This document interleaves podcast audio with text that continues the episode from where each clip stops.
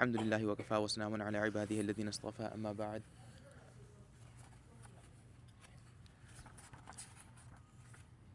So, just a review of yesterday's session, we talked about sabr, and in particular, uh, Imam Ghazali rahimahullah highlights that sabr or patience is a quality, sorry, it's a characteristic that is only exhibited by human beings. Human beings have an angelic side, and they have a, uh, a side that, uh, a nafsi side, that tends toward desires angels are not ever tempted with anything, so they never have to exert patience, whereas human beings are constantly tempted, and so this, the, the, the nafsi side of things is always tested. So that's why human beings can exhibit patience, but not angels because they don't have uh, they don't have the opportunity to ever need or the need to ever exert patience.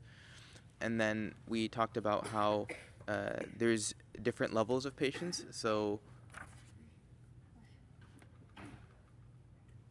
or I should say there's different there's different needs for patience. So there's patience in the uh, setting of when it agrees with your desire. So you're patient on things that Allah Ta'ala has given you that you appreciate. So there's certain things that, for instance, health and comfort or security, these are things that Allah Ta'ala has given you. And we mentioned that in these circumstances there's also sabr, and that's to be sabr on this blessing and to use it properly, etc.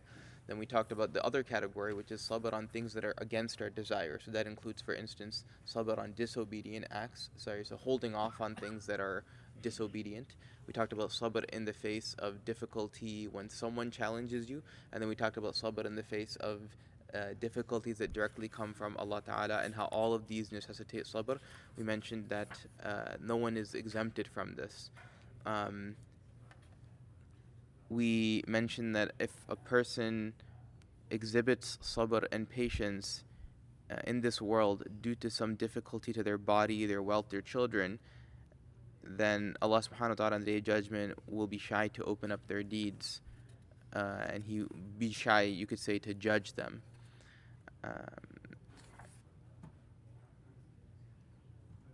okay, so the next section today that we're going to cover is shukr, which is gratitude. So Imam Ghazali begins, as usual, with verses of the Quran, statements of the Prophet ﷺ, and then he there's some commentary. Allah subhanahu wa ta'ala says, Bismillahir um, وَقَلِيلٌ مِّنْ عِبَادِيَ الشَّكُورِ And few of my slaves are truly grateful. And لَإِن شَكَرْتُمْ لَأَزِيدَنَّكُمْ If you give thanks, I will surely increase you. And وَاشْكُرُوا لِي وَلَا uh, تَكْفُرُونَ Thank me and do not be ungrateful. And وَسَيَجْزِ اللَّهُ الشَّاكِرِينَ That Allah Ta'ala will reward the thankful. And مَا يَفْعَلُ اللَّهُ بِعَذَابِكُمْ إِن شَكَرْتُمْ وَآمَنْتُمْ What would Allah Ta'ala do with your punishment if you are thankful and believe?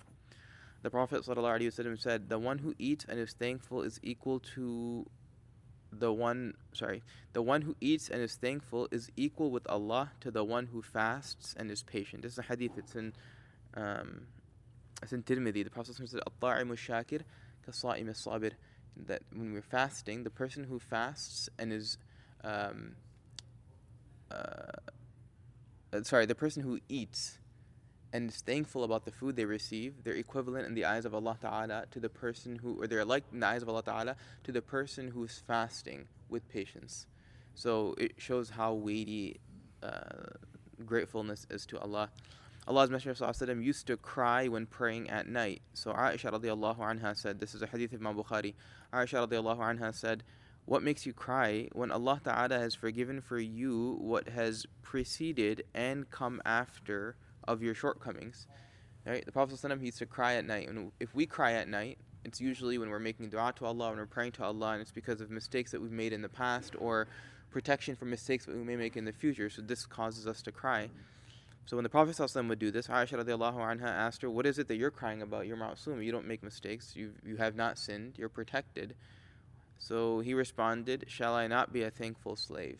Afala akuna abdan shakura. Right? This isn't this is reason enough for me to shed tears so that I can express my gratitude to Allah. Um, showing that it's more than just lip service. He is said him said, It will be said on the day of resurrection, all those who gave praise abundantly stand, stand up. So a group will stand, and a banner will be raised for them, and they will enter Jannah. It was asked, Who are those who praise abundantly? He replied, Sallallahu those who thank Allah in every condition. He Sallallahu also said, Praise is the upper garment of the merciful. So those who praise Allah in every condition, those are people who are very special to Allah Ta'ala and on the day of judgment they will enter paradise in this manner. They'll be they'll be called, stand up, they'll stand up and they'll enter Jannah. And people that praise Allah Ta'ala uh, when asked the Prophet who who is it that praises Allah abundantly, he said those who thank Allah in every condition. If you thank Allah in every condition, this is you praising Allah Ta'ala constantly and abundantly. In another hadith, the Prophet said, أول ما يدعى إلى الجنة يوم القيامة الذين يحمدون الله في السراء والضراء that the first person, or the first group of people, you could say, the first person that'll be called toward Jannah on the day of judgment will be that person that praised Allah Ta'ala, يحمدون الله في السراء والضراء, both in difficulty and in times of ease. So if you're praising Allah in difficulty and in times of ease, then you're basically praising Allah Ta'ala in every situation possible. So by that token, you're also someone who is thankful to Allah Ta'ala in every, in every situation. Okay, so now he moves on. The reality of gratitude and that it consists of knowledge, state, and action. Um, this is a theme, right? So Imam Ghazali, he'll mention that if, in order for you to bring this print, this trait into your life, you have to know what it is. You have to have good, deep knowledge of it. You have to recognize that there's a state associated with it, and then that that state uh, then has to translate into deeds, because we aren't a religion that's based simply on our belief and our own emotions or our own internal state. We have to translate this into deeds. Okay. Know that gratitude is from among the high stations and that it is higher than patience, fear, asceticism, and all of the stations that were mentioned previously. Okay, so he's saying that so far we've covered tawbah, we've covered uh, khawf, we've covered zuhud, and he's saying that uh, higher than any of these stations is the station of a sabir. Why? He says, because they are not sought in and of themselves, but rather are desired for something else. So, the purpose of tawbah, it, there's a secondary objective. The goal is not tawbah, there's a secondary objective when you're performing tawbah. The khawf in and of itself is not a goal, there's a secondary objective. Um, and zuhud is not a goal in and of itself, there's a secondary objective. It'll make sense here. He'll say, because they are not sought in and of themselves, but rather are desired for something else. Patience is desired in order to overcome whims. Right? We mentioned that you exhibit sabr because you, the goal of sabr is so that you can overcome your desire in a particular situation, whether it be for obedience or against a sin or exhibiting patience against calamity or difficulty. But the purpose of patience is that you can you can uh, you can uh, display it right in those certain situations. Uh, khawf, fear, is a whip that drives the fearful to desired praiseworthy, praiseworthy stations. We mentioned that the, a primary pr- reason to have khawf in your heart of Allah Ta'ala is so that it drives you away from evil because it, it encourages you toward good because you'll be worried about disappointing Allah Ta'ala. You have a fear for His greatness, so you'll shy away from doing things that are sinful. Um, and uh, and zuhud is a and asceticism is a flight from relationships that preoccupy from Allah Ta'ala. So zuhud in a nutshell is removing your heart from the attachment of other things so that it can be attached to Allah Ta'ala. The goal is that remove distractions of ghairullah so that you can be connected to Allah Ta'ala. So all of these have a secondary purpose behind them. So that's why he's saying that this pay, shukr is on a different level. As for gratitude, however, on the it is a goal in and of itself. It is a goal in and of itself. There is not necessarily a secondary objective that can be that needs to be accomplished. For this reason, it does not cease in paradise, where there is no repentance, no fear, no patience, and no asceticism. So,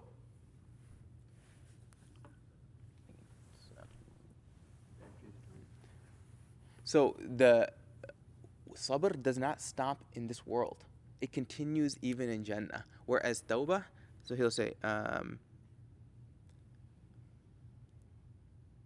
so is there a need for tawbah or repentance in Jannah? No. There's no there's no concept of tawbah in Jannah. Once you read Jannah, you no longer have to apologize to Allah for anything. Okay, is there a need for khawf in Jannah? No, right? La khawfun alayhim wa lahum yahzanun. That when you enter Jannah, there's no fear upon you anymore. You don't have to fear Allah anymore. You're done right? You've passed. And is there a need for sabr? No. Jannah is a place where you can get instant gratification. This is the world where you have to exhibit sabr. In Jannah, you want something, you get it. Are there any calamities in Jannah that you have to have sabr for? No. So it's not a quality or a trait that, or even you could say uh, a, it's it's not a quality or a trait or a characteristic that is a part of Jannah. It doesn't exist there. These other traits. Sabr, on the other hand, gratitude is forever in paradise Shukr is it, it, it, it will also be in Jannah. Hence Allah subhanahu wa ta'ala says دعواهم فيها سبحانك اللهم وتحيتهم فيها سلام وآخر دعواهم أن الحمد لله رب العالمين uh, that uh, that in Jannah right وآخر دعواهم the last of their prayer will be all praises for Allah Lord of the worlds even in Jannah we will continue to praise Allah even in Jannah, we will continue to praise Allah Ta'ala. Now, there's another verse in the Quran that um, it comes, وَنَزَعْنَا مَا فِي صُدُورِهِمْ مِنْ أَعْرَافٍ ونزعنا ما في صدورهم من غل تجري من تحتهم الأنهار uh, وقالوا الحمد لله الذي هدانا لهذا وما كنا لنهتدي لولا أن هدانا الله that when the people reach people of Jannah are in Jannah this is the overwhelming this is the opinion of the ulama this is what's referring to. but when they've reached Jannah, so all that rancor and, and hate toward other people is removed from their heart. So when you enter Jannah, you won't even have any ill feelings toward other people. Right? The description of Jannah is that there's gardens underneath, underneath which rivers flow. So they're in Jannah now. وقالوا الحمد لله الذي هدانا لهذا What will the inhabitants of Jannah say? They say الحمد لله الذي هدانا لهذا All praise is due to Allah subhanahu wa ta'ala who guided us to this place. وَمَا كُنَّا لِنَهْتَدِيَ لَوْلَا أَنْ هَدَانَ اللَّهِ And had it not been for His guidance, there's no way we would have been here right now. So this is being expressed even when you're in Jannah. So shukr is something that translates even into the afterlife, whereas everything else will stop once this world ends. There's no need to strive toward repentance or tawbah or or or or, or sabr in Jannah. There's no need for any of these. Does that make sense? Okay.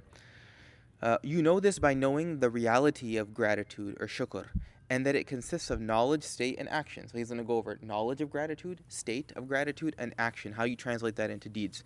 As for knowledge, it is a foundation. It produces state, and state produces action. Without knowledge, you can't rec- you can't achieve the state of sabr, uh, sorry, of shukr. They're just so similar in the wording, so I'm going to mix them up, and they're like one syllable words. So uh, you need to have knowledge. Once you have knowledge about what sabr entails, shukr entails, what shukr entails, maybe I'll just use the word patience.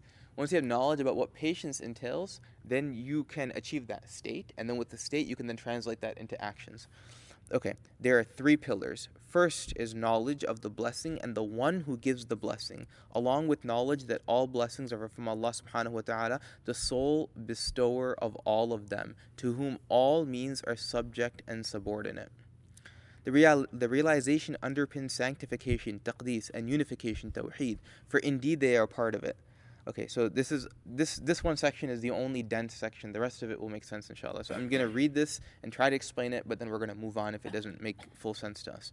The first level is in realizing faith and sanctification. Thereafter, if you know a sanctified entity and you know that there is no sanctified thing except one, capital one with an O, this is to unify. If you know that everything, so this is the summary statement. If you know that everything in the world exists through that one, meaning Allah, and all is a blessing from Him specifically, then that is a praise.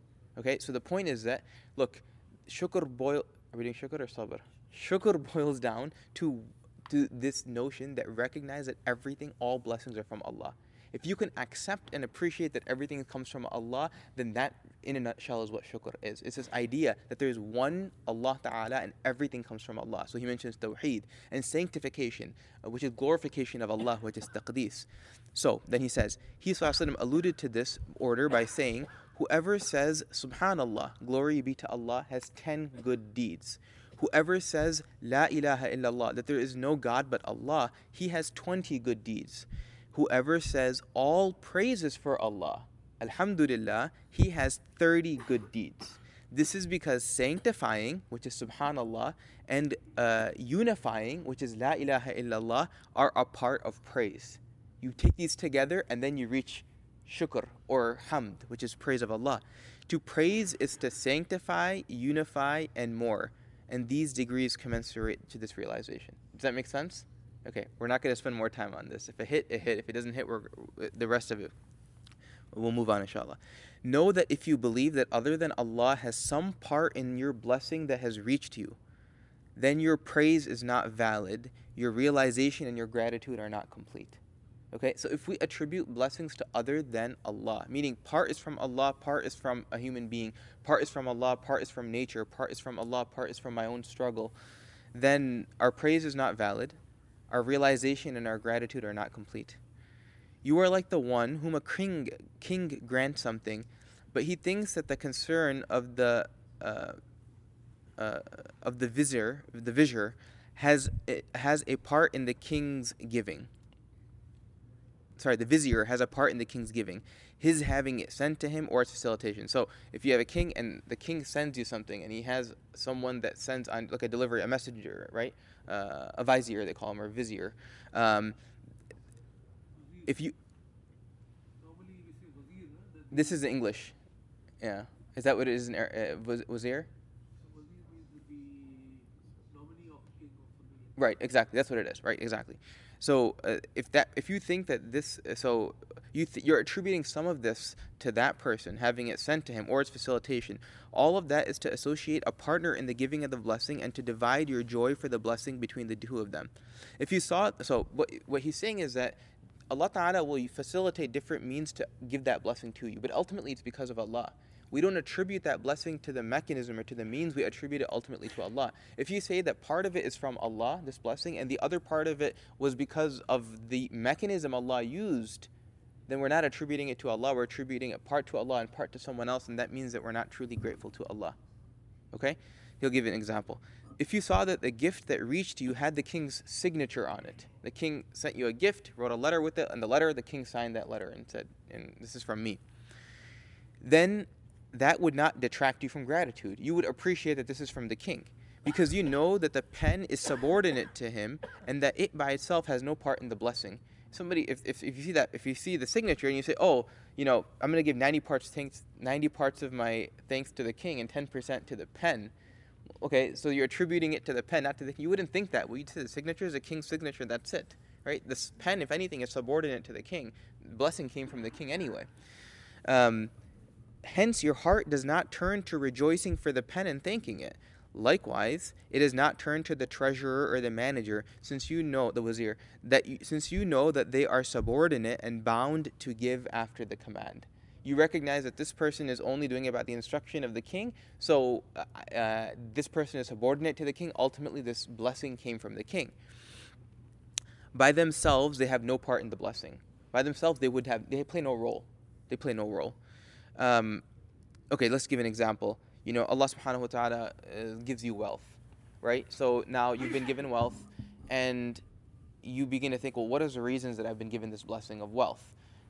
And you could say that, you know what, it's because of Allah that Allah Allah's given me wealth. But you know what, it's actually partly also due to my work. You know, the place I work, it's because of them. Um, the reality is that we attribute it all to Allah. Now, Allah Ta'ala used your workplace as a mechanism to get you that, but the reality is it's from Allah, not from, from work. Okay, Allah Ta'ala gave you, let's say, children, and you say, oh, okay, the reason I have children is because of my wife or my husband, right? Depending on the circumstance. Uh, I reason I have Allah is because of my wife, and thank, thanks to my wife, because of her, I wouldn't have had children. Uh, or vice versa, right? You know, if Allah Ta'ala doesn't give you children, and sometimes you blame the other person, it's my spouse's fault. She can't have kids. He can't have kids right? So then you place blame on the other person as well. But if you recognize that this is from Allah and Allah alone, and people are just simply a means, then we attribute everything to Allah, both good and in this case, even a difficulty as well. So there's a lot of wisdom in this, attributing everything to Allah. That Allah Ta'ala gave me children. It's not the result of my spouse, it's from Allah and Allah alone. And if Allah doesn't give me children, I don't have to put blame on my spouse either because it's from Allah to begin with. You know, whether my spouse is, is fertile or not fertile, it's not going to mean anything if Allah Ta'ala chooses not for me to have children. That's it. That's the bottom line. It's a blessing from Allah. Okay, so this you can apply this to anything: wealth, kids, health. You can say that oh, the reason I'm so healthy is because uh, uh, it's because of my physician who's who's taking such good care of me. No, it's because of Allah. The physician is the mechanism that Allah Ta'ala is using, but your attribution will be to Allah. Now, that doesn't mean that you don't thank the mechan the means. Right? So for instance, if, if there is, I don't know, if, if, if, someone does something that's beneficial to you, somebody uh, you know, somebody gives you a job, you don't just say, "Oh, you know what? You had nothing to do with this. This is from Allah." You know, forget you. You know, if if someone, uh, let's say, uh, you know, your physician, for instance, you know, takes care of you, and you say, "You know what? To be honest, you have no role in this. this is from Allah. I don't even know why why you even need to be here." you know, no. But the Prophet said, and this is what's so beautiful. And if you understand this concept, you'll understand this hadith in which the Prophet ﷺ said, "Man lam nas lam yashkurillah." If you don't thank people, then it's as if you're not thanking Allah. So this tells us two things. Number one, it's from the sunnah to thank people. You can't ignore it and say that these blessings are from Allah, so I'm going to only thank Allah, not thank people, because why would the Prophet have said this? Why would he have exhibited this himself? He used to thank people. So by so number one, you have to thank people. It's a sunnah. But then he says, "Malam nas, lam The reality is that if you're thanking people, ultimately what you're actually doing is you're thanking Allah. And if you're not thanking people, what you're actually doing is not thanking Allah. So it only makes sense in this context. It only makes sense in this context. Okay.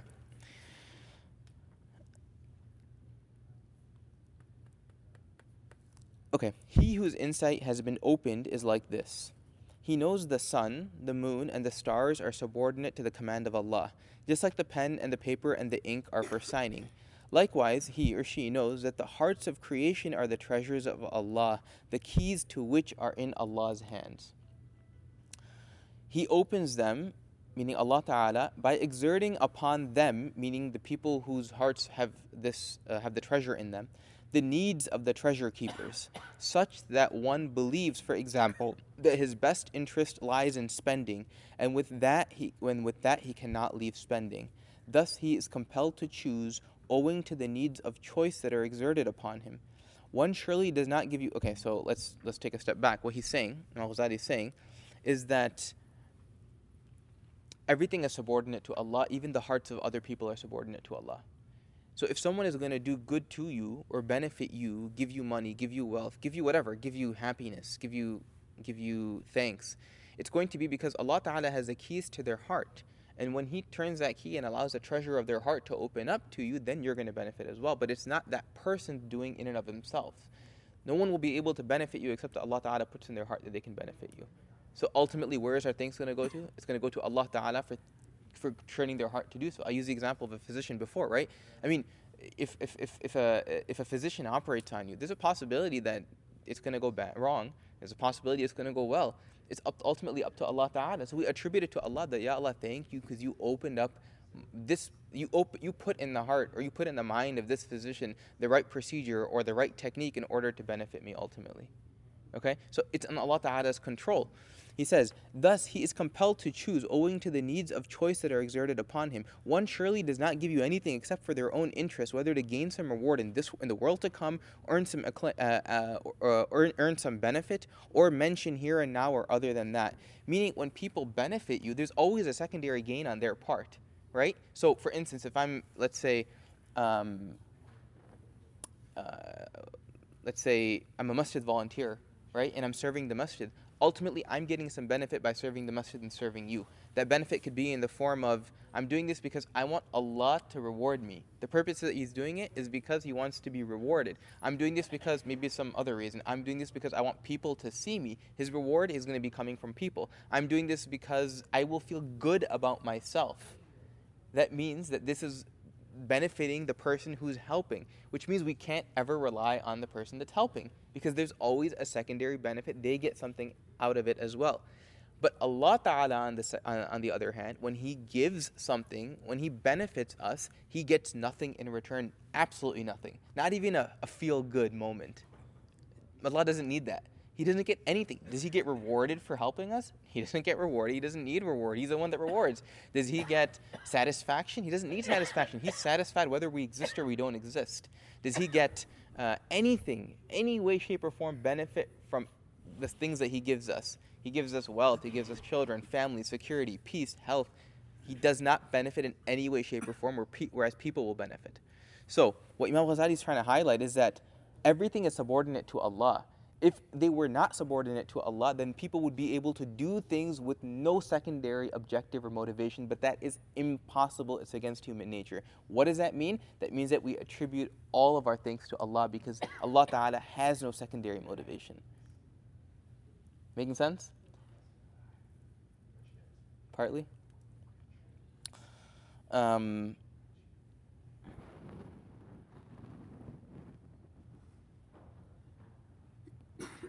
So he was using the example of someone who spends on you, right? Somebody gives you wealth. Let's say it's your workplace or so you're in need and somebody gives you sadaqah or somebody gives you a, a gift and they spend on you. The only one who bestows blessings is he who subordinated him by exerting these needs over him. If it wasn't that Allah Ta'ala changed that person's heart and opened up their spending to you, you wouldn't actually receive that blessing. And settled in his conscience the idea that his interest depends on paying and giving it actually serves his interest to give you money, not even your interest. Okay? It serves that person's interest, be it reward in this life reward in the hereafter, self, you know, gratification, whatever it may be. It serves his interest, but it was Allah that allowed uh, to put that in that person's heart so that that person could actually give you whatever he needs to give you. Okay. If you know this, then you are a unifier, muwahid, and gratitude is, gratitude is conceivable, conceivable from you. Meaning, muwahid, meaning that you put, attribute everything to the oneness of Allah. That's what it means. If you can appreciate this fact that nothing comes from people and everything comes from Allah and everything else is subordinate to Allah and is simply a tool Allah uses to give me blessings, that means I'm able to unify everything together into this one concept of tawheed that Allah Ta'ala is in charge and he is alone and he needs no assistance whatsoever. Indeed, this realization is the very meaning of gratitude. Okay? If you can appreciate that Allah is one and everything comes from Allah, then this in and of itself suffices. This is how you express gratitude to Allah. This, no, this realization in and of itself is shukr.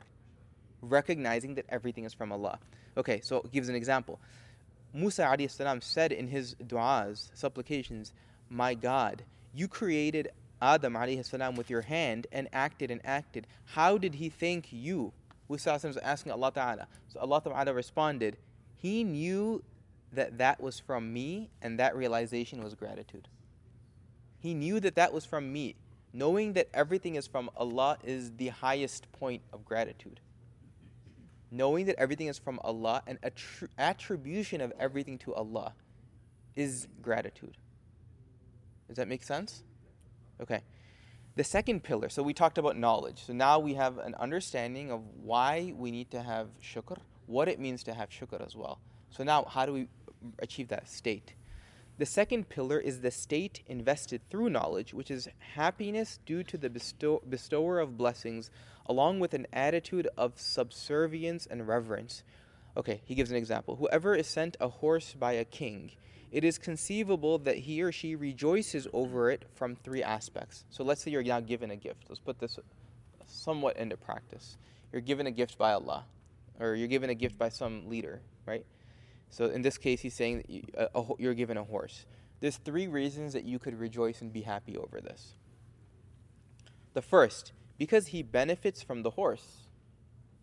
You can be happy if you, let's say that you have a new car. You could be happy because, oh, I have a new car you know, I'm just happy because of because of the object itself. A vehicle, a home, a child. Okay? I'm happy because of the object. The second is because he infers from it that the king is concerned about his affairs. You know what? I only got this because Allah actually cares about me. He must care about me, that's why I have this. Uh, the king cares about me, that's why he's thinking of me. And that he will give him something greater. Meaning, um, this is a sign from Allah, kind of a thing. This is a sign from the king. This is a sign from the leader, whatever the gift is. The third is because the horse will be a mount for him so that he may travel to the king and serve him. Okay? So the first is that you are happy simply because of the object. You're happy because, let's give you an example of a, a job you have uh, you know you've been given a you land in you your first position You could be happy because, oh, now I have a new job and this can help kickstart my career. I'm thrilled about it. And usually we share this news with everybody because we're so happy that this is now, this is going to be my launch pad. And from here, I'm going to, you know, do this and do that and climb and, and, and uh, the ladder of whatever work I, place I'm in. So you're happy because of the object, the job itself. The second is that you thank Allah because you say that, Ya Allah, you included me in this in the blessings. So you're appreciating that Allah Ta'ala thought about you when He was distributing His ni'am. Okay? So now you're happy because you were thought about by Allah. The highest state, however, is that you think that, oh, Alhamdulillah, Allah has now given me this job. Now, because of this job, I can actually serve Allah the way He wants me to serve Him. Because of this job, I now get money. And because of this money that I can have, I can actually give sadaqah. I've been wanting to serve Allah in this way. Because of this job, I can now have a set schedule. And because I can have a set schedule, it'll be easier for me to come to the masjid for salah and not be uh, random. Because of this job, I can now spend eight hours of the day uh, focused, and that's eight hours of the day where I won't be able to sin. Thank you, Ya Allah. So this is the high, this is the pinnacle of gratitude. It's not that you're just thinking, you're not happy because of the object, which is the job.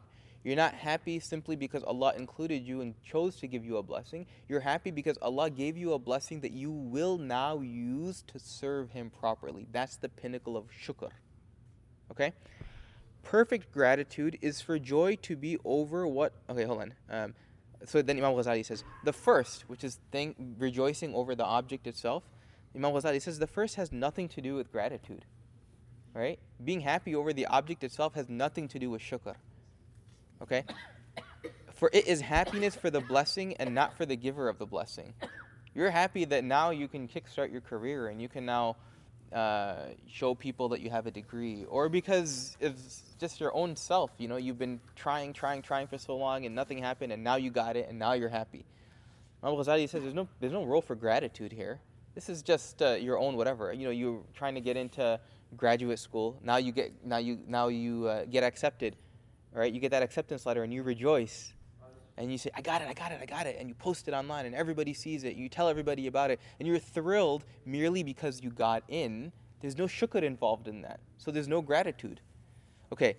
Um, so perfect perfect gratitude sorry the first has nothing to do with gratitude for it is happiness for the blessing and not the giver of the blessing you're not saying you're not attributing this blessing to allah so there's no gratitude involved the second is included in gratitude, meaning the second, which is that you're attributing things to Allah, it is included in gratitude. It's okay to be in this middle state. The th- uh, however, it is weak in relation to the third. Okay, what's the third? Which was what we just mentioned. Perfect gratitude is for joy to be over what Allah Ta'ala has opened up from His blessings, not over the blessing for the sake of it being a blessing. Okay? So you're grateful to Allah because of this blessing. Allah's opened up so many doors to me to now actually serve Him. It's not, Ya Allah, thank you so much for this blessing because this is what I've been wanting for so long. There's a distinction. We often thank Allah because we're happy that He's given us something that we've been wanting for a long period of time. That's not real shukr. Real shukr is, is being grateful to Allah because He's given you something that you can now use to actually serve Him properly. That's true shukr. Um, Rather, it should be for the sake that it is a means to Allah, for through this, for through His blessings, righteous deeds are completed. The sign of this is that a person is not happy with any blessing that distracts him from the remembrance of Allah. Rather, he is sad about it, but he rejoices over the preoccupation with the world and its excess from which Allah Ta'ala has turned him away. This is the most perfect form of gratitude. You know, um, this is the most perfect form of gratitude that those things that are are in your life that you realize take you toward Allah that makes you rejoice. And those things that are that you have in your life that actually take you away from Allah you become saddened over it. If this is your emotional state then you're actually grateful to Allah. Because you recognize that whatever you have if it takes me to Allah wonderful i'm happy i'm rejoice. If it takes me away from allah this is a problem. You know uh, once um, I, a few years ago i had uh, like a smartphone, and you know you would think that you know if I have something that and back then maybe it was a bigger deal than it is now. Not everybody has it. But at that time, it was kind of a bigger deal to have it. And I was like, well, no, this is amazing. You know, object is a blessing, and being able, thank you Allah for giving this to me. But I quickly realized that this was actually serving as like a major distraction for me from Allah. So then I had actually downgraded to a flip phone. And some people do this. I downgraded, not a slider phone, one of those cheap little ones. They don't even make them anymore. It's hard to find them actually. But uh, that so that was actually turning back a blessing from a returning back a blessing, or you could say returning back something from Allah, in in exchange for something that you could say is less valuable, right? But the reason that you make that step is because you recognize that the former, which has more quote unquote value in terms of blessing, was actually taking me away from Allah. And the latter has quote unquote less value, but it was actually bringing me closer to Allah right? Is that's why the Prophet when we gave the hadith like two days ago, uh, when the Prophet was praying and he had these like uh, he these new sandals that he had a pair of sandals that had distracted him from Allah, and immediately after he prayed, he chose to give those sandals to someone who was more in need. Right? This was shukr to Allah. Okay, so. Uh, Rather, he's sad about it and he rejoices over the preoccupation with the world and its excess from which Allah Ta'ala tur- has turned him away. This is the most perfect gratitude. Whoever cannot do this should do the second. So, the highest level is to be thankful to Allah Ta'ala that He's opened up the door for more, more obedience to Him. But if you cannot reach that state, then at least express gratitude to Allah Ta'ala because it came from Allah. Okay, so it's one thing. Let's say that we, we, we mentioned that uh, if you get a new job, if you land a job, let's use the example. If you get into graduate school, you get that letter. Okay, definitely, just rejoicing over the fact that you got in is not is not good enough. That's not gratitude. Okay, the highest would be that rejoicing that Ya Allah, thank you for this opportunity to get into graduate school because now through this I will be able to do X, Y, and Z things for your sake. This is the pinnacle of gratitude. But not everybody can achieve this state. So the middle tier, which is okay to have, is that, Ya Allah, thank you for letting me get into graduate school. This is from you and you alone. It's the middle tier. Okay? And it's okay to have this if you can't achieve the third. Okay, so so far we've talked about knowledge, we've talked about state, and now Imam Ghazali is going to talk about uh, deeds. Okay, how you translate into action. The third pillar is deeds, which is that a person uses his or her blessings for those things that are beloved to him, meaning to Allah, and to not disobey him nor does uh, nor nor no one does this except someone who knows Allah Ta'ala's wisdom in the whole of his creation and why he created everything. An explanation for this is, would take too long, and we would uh, we have already mentioned this in a portion of the revival al-Ihya, which we mentioned in the beginning. Al-Ihya Ulumuddin, Ihya Ulumuddin is very comprehensive that has de- everything we're covering. This is like a super summary, like a very basic, dumbed down version for the common person, right? And if this is too high level for us, then you know it, it shows uh, how we are in comparison to the people that came before. Ihya is a lot deeper, more extensive. Imam Ghazali is saying I can't get into that right now. If you want to refer to that text. In summary, though, he's going to give a summary for us. Alhamdulillah. It is to know, for example, that his eye is a blessing from Allah so, gratitude for it is by using it to read the book of Allah and scholarly books, to look at the heavens and the earth in order to take lessons from them, to venerate the Creator, and by covering every fault that He sees from Muslims. Okay, so how do we express gratitude for the eye? One thing is to say that, oh, I'm so happy that I have vision. Look, everybody around me, that there are people in the world that are blind. I have vision. This is fantastic, right? There's no gratitude expressed there. There's no way you can translate that into action, so there's no reward there for that emotion or that experience. Okay, next state is that you say that Alhamdulillah, Allah Ta'ala has given me a vision, and other people have not been given that, they're blind. That's the middle tier of gratitude. The highest station of gratitude is Allah Ta'ala has given me uh, uh, an eye, and um, you actually use that eye for the purpose of drawing closer to Allah. So he says, for example, you realize that the eye is a blessing, and you use that eye to recite the Quran. So it's one thing to for lip service that you tell Allah, I'm so thankful, Ya Allah, that you gave me vision. This is from you and you alone. That's that's has it. That's that's that plays a role. But the highest would you don't even have to make that statement to Allah. You just have to use your eyes to read Quran, and that is the highest form of shukr. You use your eyes to look at the heavens and draw closer to Allah. You look at the eye and look at. Uh, uh, you read other books that are scholarly, and that'll take you to Allah. Okay, so that's the highest form of shukr for the eye.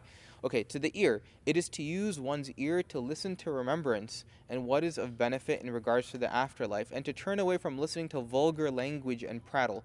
It is to you. so that's the ear. the highest form of shukr of the ear that Allah Ta'ala has given you isn't just to say, Ya Allah, thank you for my ear, but it's to actually use that ear as, a means of pleasing Allah Ta'ala, to listen to those things that are pleasing to Allah, to surround yourself by those things that are pleasing to Allah, but and on, and on the other, other hand, protect yourselves from those things that are displeasing Allah Ta'ala. It is to use the tongue for the remembrance of Allah and to uh, and to praise Him by showing gratitude to Him without complaining. Whoever is asked about his condition and complains is disobedient because he has complained about the King of Kings to a lowly slave who is incapable of doing anything. But if he praises him, he is obedient. So the tongue, how do you do shukr of the tongue? Right? The best way to do shukr of the tongue is to do the dhikr of Allah. That's the maximal way of that's the way to maximize on expressing gratitude to Allah. As for the heart's gratitude, we said eye, ear, tongue. How can the heart be great, grateful to Allah? It is by using it in contemplation, remembrance, and realization. Using the heart to engage in Allah's remembrance, to use the heart to reflect upon Allah. To reflect upon Allah, His creation, His greatness, His mastery, to reflect upon uh, the Prophet. Wasallam. Using the heart for this purpose is true gratefulness to Allah. You know, it's kind of like, um, uh, let's say that uh, someone, you have children, someone gives your children, your child, you have a, let's say you have a son, and someone, uh, let's put it this way, you have a friend, that person has a son, and you gift that person's son, you want to, say you want to give somebody a gift, so you give that person's son a new pair of clothes, okay? So that child has two options. Let's not even use son. Let's say you have a close friend you give that friend a pair of clothes.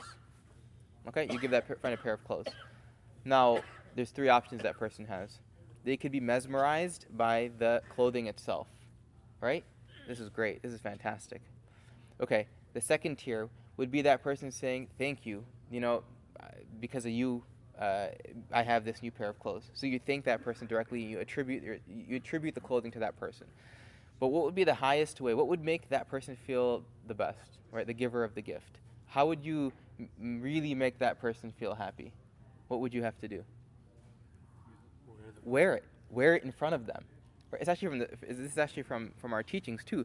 That when someone gives you a gift, you should actually use it. Somebody gives you clothes, you should wear it in front of that person. Why? Because that's where you really feel happy, right? That's where you really, you know, you give somebody like a, says you buy someone uh, you a, a new coat and you never you don't know what happened to that coat you've never seen it the person could have given it away they could have given it to another friend it's a gift that just keeps giving you know goes elsewhere they donate it in charity you know you, you always wonder like man i wonder if they actually liked what i gave them.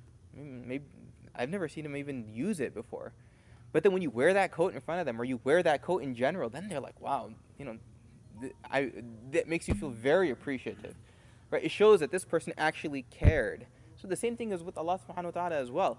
When Allah Ta'ala gives you a blessing, you either just get mesmerized over the blessing and never actually use it for any real purpose, or you thank Allah Ta'ala and say, Ya Allah, thank you for giving this to me, or you say, Ya Allah, thank you so much that I'm actually going to use this in the way you would want me to use it. I actually apply it, I wear it. You know, if. Uh, uh, anyway, this is actually a way to. This is there's a whole science of gift giving, right? And it's from the Sunnah the Prophet to give gifts.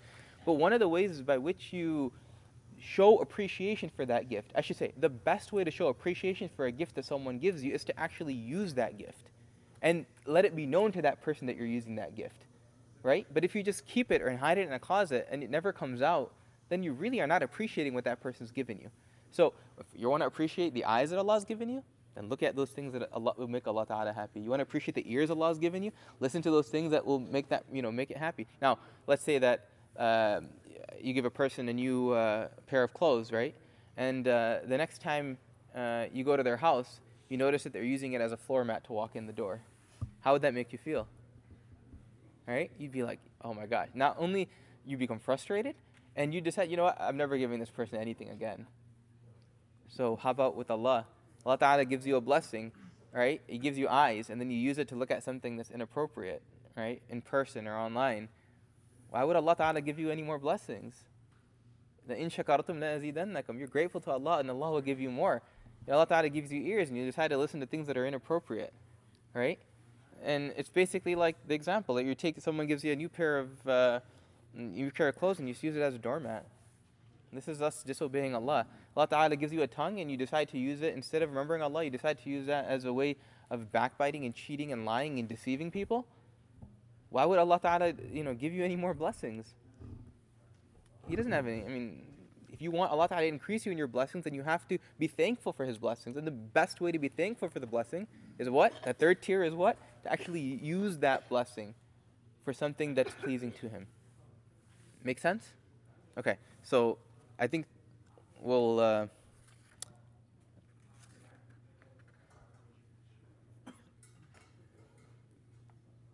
um,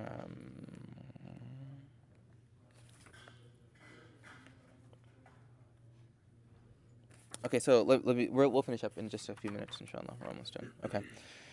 So, as for the heart's gratitude, it is by using it in contemplation, remembrance, and realization, having a good opinion of the creation of Allah.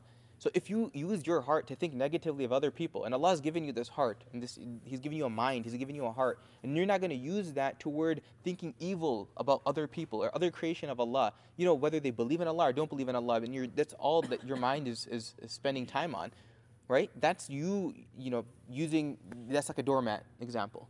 But the heart is supposed to be used for contemplation and reflection upon Allah and to be used so that you think positively about other people, not negatively about other people. So if you want more from Allah, then this is what you have to do with your heart. Uh, if you want Allah Ta'ala to fill your heart with more nur, then you can only have positive uh, ideas in the mind and in your heart about other people. Um, the same applies to the arm, the leg, and all other body. He says the same applies to the arm, the leg, and all other body, body parts, as well as wealth, countless other things besides. You, you can. The examples are going to be limitless, right? You could take wealth, whatever it might be. You could take wealth, right? If Allah Taala gives you wealth and you choose to spend it on those things that are um, that are deceptive or those things that would be displeasing to Allah, Allah Taala has. You're potentially restricting yourself from getting more wealth. You're definitely not showing gratitude toward Allah Taala. Okay, the next section. And we'll wrap up inshallah. Those who are incapable incapable of perfect gratitude. Know that the one uh, the only one for whom perfect gratitude is possible is he whose heart Allah Ta'ala has to Islam, has opened up to Islam, and thus is upon light from his Lord. He sees the wisdom, the secret, and what is beloved to Allah in everything. As for a person whom this has not been unveiled, he must follow the sunnah and the limits of the sacred law for within them are the secrets of gratitude. Okay, so what Imam Ghazali is saying is that like, not everyone's to get this. Okay, not everyone's to be able to achieve the pinnacle of shukr, sabr, tawbah, etc. This isn't for everyone. But and so he's saying that if you can't achieve that that high state, then this is why we also this is why we have the sunnah and we have the sharia. Like this is our guide, right? So we know. So he gives an example he should know that if we were to look at an unrelated woman, for example, so a non mahram, he has been ungrateful for the blessing of the eye, the blessing of the sun, and every blessing without which looking would not be possible. Indeed, okay, so what he's saying is that, look, Allah Ta'ala has done a couple of things. One is that He used your eye so that you can please Allah Ta'ala. That's the ultimate form of shukr. But, you know, maybe that's not for everyone.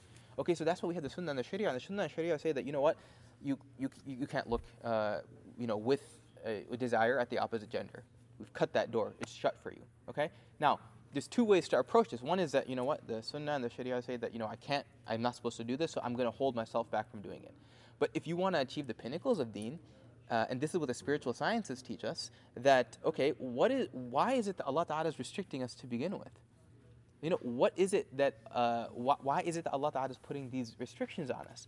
If you can appreciate the reasons behind these or the wisdoms behind these, then you'll experience deen in a completely different way. It's no longer about laws and regulations and rules and do's and don'ts and halal and haram. There's far more to it than that. There's an experience that, that, uh, that is motivational.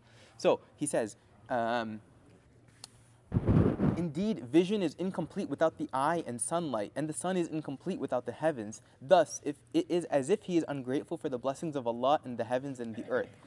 Okay, so what he's saying is that for every blessing Allah Ta'ala has given you, there's so much more to that blessing than just what's right before you.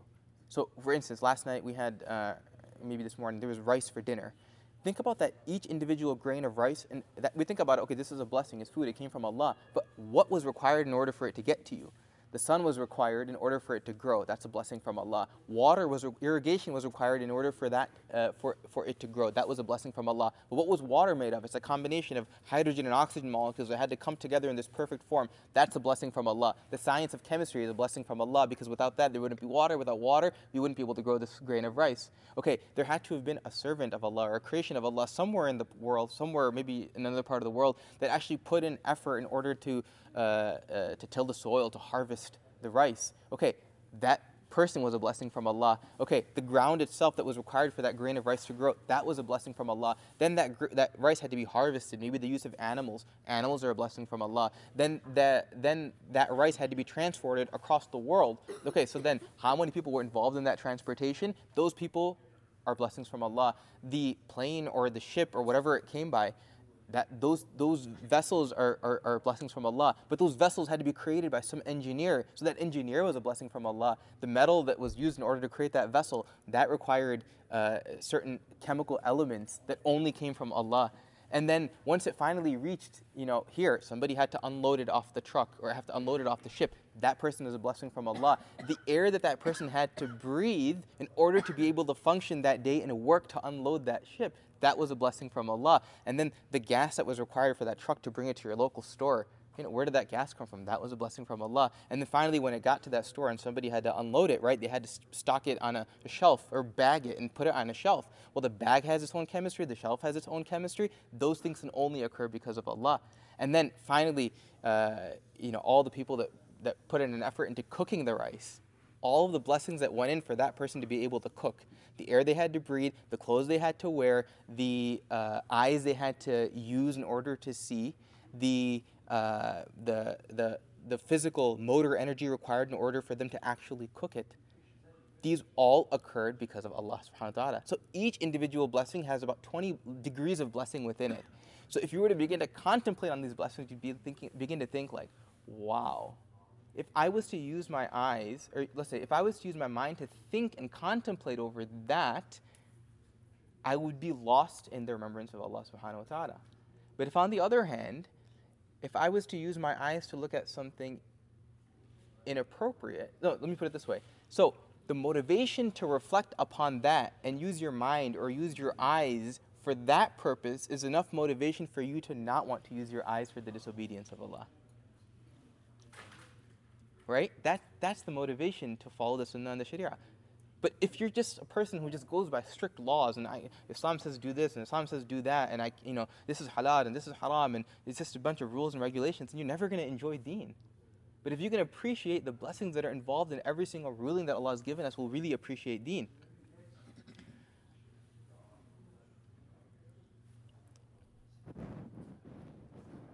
Okay, let's um, we'll wrap up inshallah. I don't want to. There's, there's many examples. Um, I'll just read what he says. Righteous people, the salihin, they stop at the limits and do not know their secrets. They stop at the limits of the deen. Like this. The Deen says, you can't do this, you can't do that. They stop there. People that have righteousness, that follow the sunnah and the sharia, they stop there. When the Gnostics, the arifin, they look at the secrets within themselves and witness the truth of the sacred law. Light is increased manifold light is increased manifold. They're experiencing deen in a different way than the rest of the community is. So part of the reason that we're covering this isn't because the expectation is that we're all going to be able to inculcate all of these things. It's twofold. One is that it gives us an appreciation of the uh, uh, that it gives us an appreciation of the pinnacles of deen. If we don't know what the target is, we'll never actually be able to get toward that target, even if we never reach that target. You have to know the target in order to begin to make strides toward the target. So that's number one. The other thing is that it makes us appreciate how deep our deen really is. There's more to it than just laws and regulations and do this and follow this and don't follow that. And that's what we've made deen for, especially the, the next generation. This is what they, think deen is. It's just a bunch of you can't do this and you can't do that. How is that appealing? You know, if we want to keep people on deen, then we have to we have to we th- these are the things that we need to talk about because these are experiences in deen that really allow a person to taste deen properly. It creates excitement for deen. You know, when you think about uh, the when you think about everything that you can do with your ears, why would you want to do anything that you couldn't, that would disobey Allah Ta'ala with your ears? When you think about the blessing that is involved in wealth reaching you, why would you want to use your wealth in a way that was disobeying Allah subhanahu wa ta'ala? You wouldn't. You just wouldn't want to do it because you're now more passionate about it than if you were with just rules and regulations. I think we'll have to stop, inshallah. Um, I'll just read this last section. Allah Ta'ala's signs are His wisdom in His creation, and they have been mentioned to the creation on the tongues of the Prophets والسلام, just as they have been detailed from first to last in the summation of sacred law. There is not a single one of the limits of sacred law, but that it has a secret, a special property, and a wisdom. This is beautiful, the way he says this. Whoever knows it, knows it. And whoever is ignorant of it just denies it. You either know it or you don't know it right? Now, there's ways to come to it, but you either know it or you don't know it. If you want to follow, if you want to just go by the the the the uh, the law, you can do that. But if you want to experience more special properties and wisdoms behind it, then whoever knows it knows it. Um, the full explanation of this would be long, so seek it from the Book of Gratitude, Kitab al-Shukr.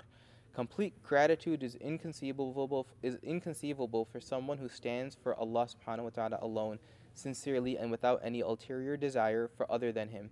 We shall therefore mention sincerity and truthfulness, ikhlas and sidq, in the next section, which inshallah we'll cover tomorrow. So may Allah subhanahu wa ta'ala grant us the tawfiq to be truly appreciative of Him and all the blessings He's bestowed upon us. May Allah subhanahu wa ta'ala uh, make us the, uh, from amongst from, make, make us servants that are grateful to Him, such that He continues to replenish whatever blessings He's given to us, and He increases us in those things. May Allah ta'ala allow us to recognize the beauty behind each blessing He's given to us, and make it a means for us to serve Him rather than turn against Him. May Allah ta'ala draw us closer to Him through the words of our scholars, Ya Allah, through the words of our mashayikh. And then, Ya Allah, we ask uh, from you, Ya Allah, that you grant us these special high stations of deen uh, that really have just become memory in today's day and age. May Allah subhanahu wa ta'ala allow us to appreciate the works of our scholars. May Allah subhanahu wa ta'ala preserve the works of Imam Ghazali rahimahullah and reward him uh, for the sacrifices that he made uh, for our deen so that we could benefit uh, from, from it a thousand years later. Wa akhiru da'wana alhamdulillahi rabbil alameen.